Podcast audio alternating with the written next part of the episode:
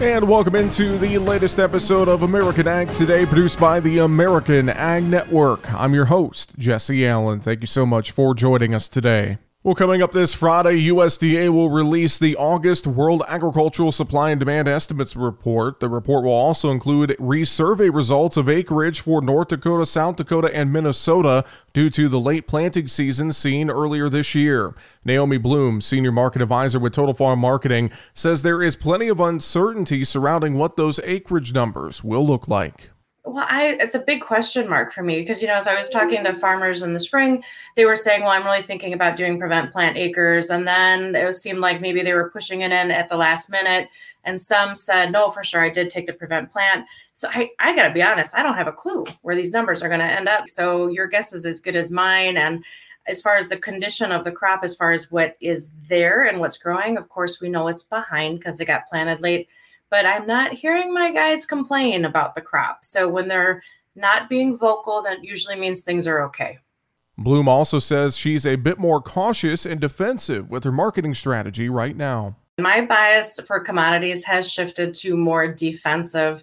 I've been really bullish the last couple years, but ever since I saw the Goldman Sachs commodity index start to show some bigger tapping signals and with recession talk and inflation talk, I'm I'm definitely more cautious. It just feels like commodities maybe are getting a little bit tired.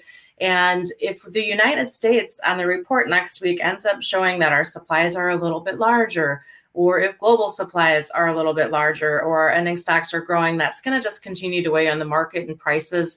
Seasonally, usually the month of August is when soybean prices and corn prices push lower.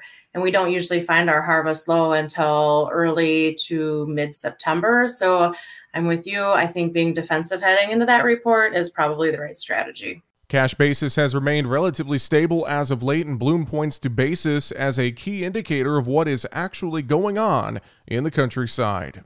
Cash markets always usually tell the truth as far as what's going on out in the countryside. So going into the next few weeks as the bins are getting swept out. I'm very curious to see what basis does. Most likely, um, like late August into September, because last year it stayed strong, it got stronger, and then even at harvest time, basis was staying strong. So that was our cue to know that the end users were really depleted of supplies and the farmers didn't have it. So that is what I'm really wanting to watch over the next few weeks to know is the grain really out there or not? Or are supplies actually in the countryside smaller than what we were being told? So, cash market always tells the truth, and the basis staying strong is something that we need to watch because it could be maybe more of a truthful indicator that our supplies are tighter than we think. Um, and then again, we'll see what the USDA says next week, Friday, and then we'll have to compare the two in the following weeks. Again, that's Naomi Blohm, Senior Market Advisor at Total Farm Marketing. A USDA survey of farm real estate values shows the average farm increased in value by 12.4% nationally over the past year, with Kansas, Iowa, and Nebraska showing the highest growth in farmland values. USDA's National Agricultural Statistics Service released a survey on farmland values Friday. The report looks at all farm real estate, which averaged $3,800 per acre nationally, up 12.4%. The values come from a June survey and include a sample of about 9,000 tracts of land. The 12.4% bump for 2022 is the highest jump in overall farmland values in the survey since at least 2007. The Plains and Midwest states saw the highest growth, while some northeastern states maintained the highest value. The Corn Belt, Illinois, Indiana, Iowa, Missouri, and Ohio saw an average overall bump in values of 14.9%.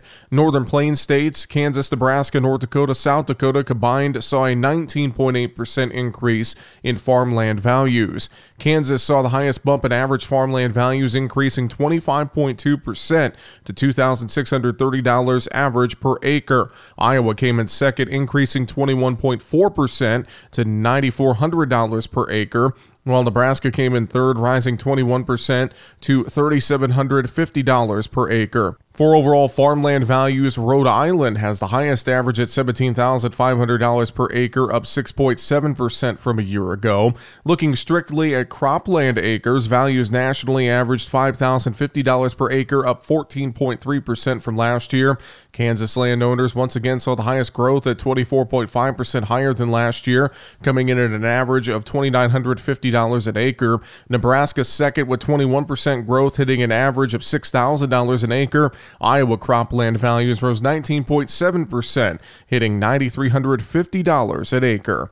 Well, U.S. Secretary of State Antony Blinken says the recent grain shipments from Ukraine are a good first step, but small compared with the amount of stored grain the Russians had blocked from export until now. Blinken, speaking to reporters at the UN recently, was asked about the first shipment of grain from Ukraine's major port of Odessa. This is a good and important first step. We were pleased to see that the first ship did move. It does have uh, 26, 27,000 tons of grain, but keep in mind, there are something like uh, 20 million tons that are in, uh, in silos and in storage in Ukraine.